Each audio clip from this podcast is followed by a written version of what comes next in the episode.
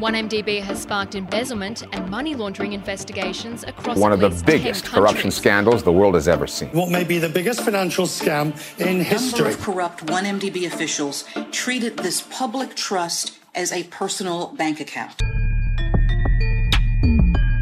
Follow us as we bring you into the courtroom where the biggest financial scandal in Malaysian history is being heard.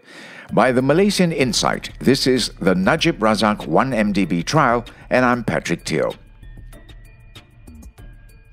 Proceedings kicked off this morning with former 1MDB CEO Shahrol Halmi still on the stand, where he has been for more than a month. In his questioning today, Shahrol revealed that Petro Saudi owes 1MDB 2.2 billion US dollars, which included a failed joint venture, Murabaha borrowings, and loans. Not only that, it seemed that the 1MDB Petro Saudi joint venture company continued to use 1MDB's name even after the company disposed its stake when they converted their investment into Murabaha notes. We'll get into that in a bit. Defense lawyer Shafee Abdullah picked up where he left off and continued questioning Shahrol on a new joint venture proposition by Petro Saudi to 1MDB. Petro Saudi proposed that 1MDB acquire a 4.2% stake in GDF Suez, a French based energy company, with a 20% discount to make the investment. The lawyer had called this proposal meaningless and a con job. Essentially, it was another way for Petro Saudi to form another joint venture with 1MDB after the first one failed. In the first JV, 1MDB's 1 billion US dollar investment was ultimately converted into 1.2 billion Murabaha notes, netting a profit of 200 million US dollars. This also meant that 1MDB no longer held a stake in the 1MDB Petro Saudi joint venture. It was now fully controlled by Petro Saudi.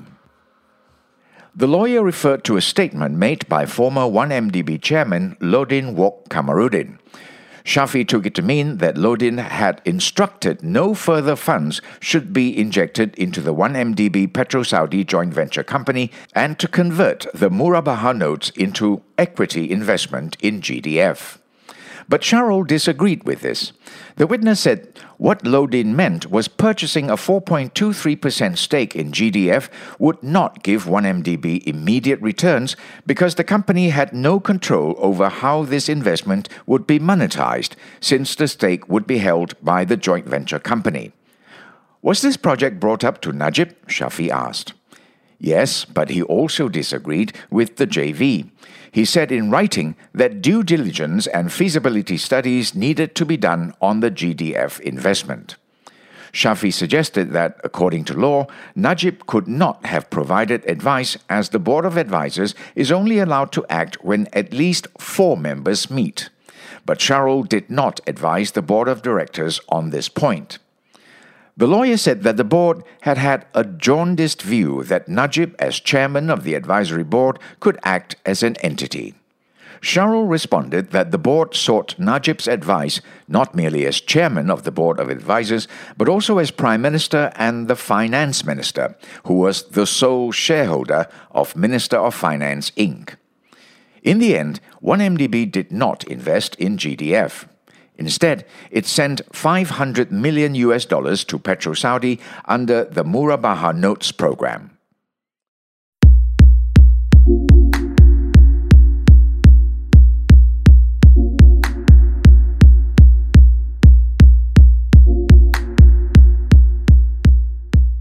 Shafee moved on to a syndicated loan agreement between 1MDB, Standard Chartered Bank, and Am Investment Bank of up to 5 billion ringgit. It was from this amount that 1MDB lent more money to Petro Saudi. Said the first tranche was 500 million US dollars, and Petro Saudi had agreed to an interest rate of 8.25% per annum.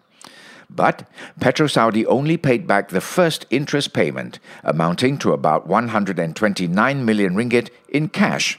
All the payments stopped from the second year onwards. From its dealings with Petro Saudi, Shahrol revealed that the total indebtedness of Petro Saudi to 1MDB came up to 2.2 billion US dollars as of 2015. These included the failed joint venture, Murabaha borrowings, and subsequent loans. Shahrol called it indebtedness because they don't pay back in cash, but by giving 1MDB other investments. Shafee then referred to a letter about the loan addressed to the 1MDB Petro Saudi joint venture, although 1MDB no longer had any stake in the company after it converted its investment into Murabaha notes. Why did 1MDB allow its name to be used? Shafee asked. The question just never came up, the witness answered. And that was where proceedings ended for the day. The trial will resume tomorrow. This podcast was brought to you by the Malaysian Insight.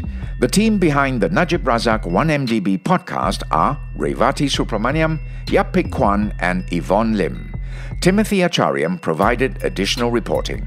And I'm Patrick Teo.